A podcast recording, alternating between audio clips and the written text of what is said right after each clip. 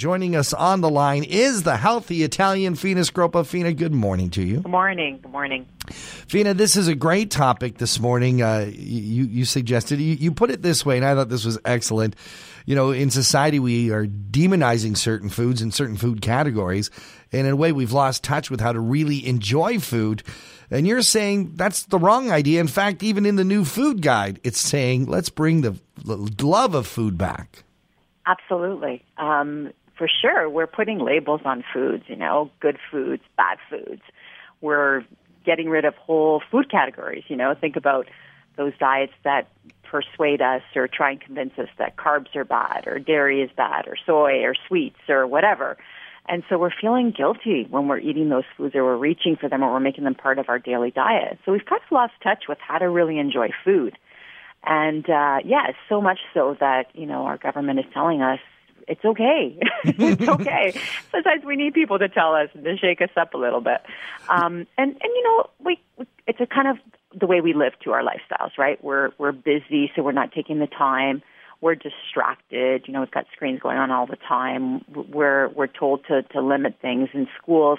You know, because we've got to keep to schedules. We're unfortunately we're rushing kids to eat, or you know, and so we're not a society that embraces sitting down and being mindful and and having a better relationship with what's in front of us.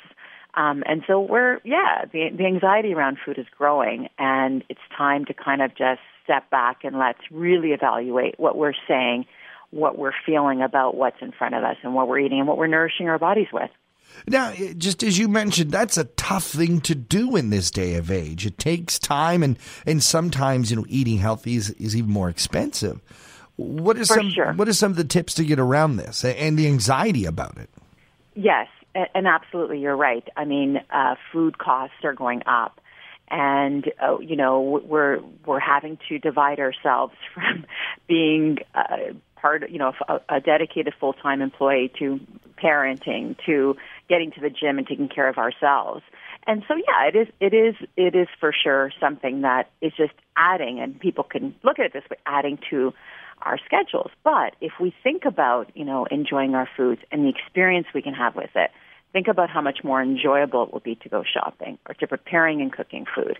Even maybe even to gardening. You might even get more into gardening and, and getting to know the people that grow or produce your food you know, involving your family. So it can be it can become part of your your daily or your weekly activities by getting family to help with meal planning and prep and and cleanup. I know a woman, for example, who's a mom of three, who makes Sunday. You know, she devotes five to six hours meal prepping, and everybody gets involved. And think about that time you're spending and that that that opportunity to socialize and share those times to cook meals.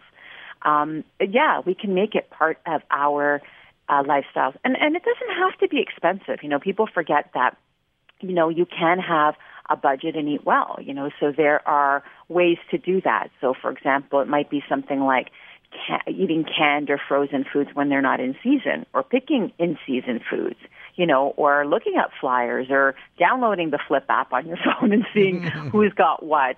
Um, and so there's nothing wrong with eating on budget because, you know, we all have to kind of uh, optimize um, the opportunity to eat uh, well, but yet do it on a budget.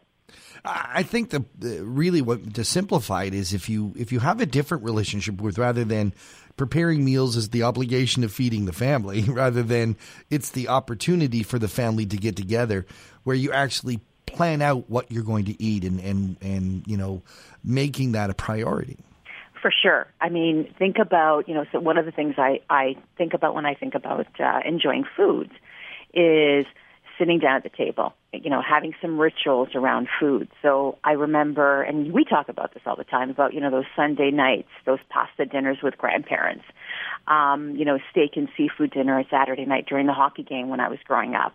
Like things like that where there's a, a a wonderful sort of ritual built around food. You know, cultures and food traditions have a great way to add enjoyment to food. Um, and so if we build some of those things around food, it's great. And then that allows us to really, um, you know, savor and really enjoy food. So one of the things that I talk about uh, when I talk to people about enjoying food is eating slowly and taking the time and really bringing, you know, understanding or, or being aware of the aroma and the flavor and the texture that goes in food.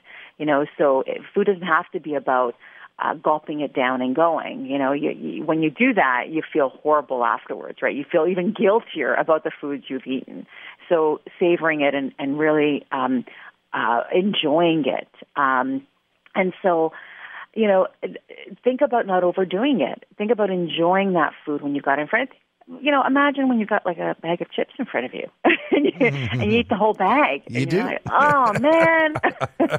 but when you have those five or ten, think about the enjoyment you get out of that. And so, mm. yeah, we can eat some of those things. You know, we don't ha- enjoying a variety of food is okay. We can have a balanced um, um, diet. We can have balanced uh, food intake, um, and so the occasional treat is okay. Well, I know that some of the uh, great, easy to make family type recipes are in the Healthy Italian Cookbook uh, that you have that has been doing extremely well. Uh, but also, you keep people up to date with some new ideas. You've got a great website and a newsletter. Yeah, if people want to know more and learn more and be inspired more, I'm even including some um, some uh, introductions on people who do it well, um, some inspirations, um, they can sign up to my newsletter, and that's at uh, they can sign up at my website at thehealthyitalian.ca. Fina Scroppo, the Healthy Italian, thanks for joining us once again on Talk to the Town. Thanks for having me.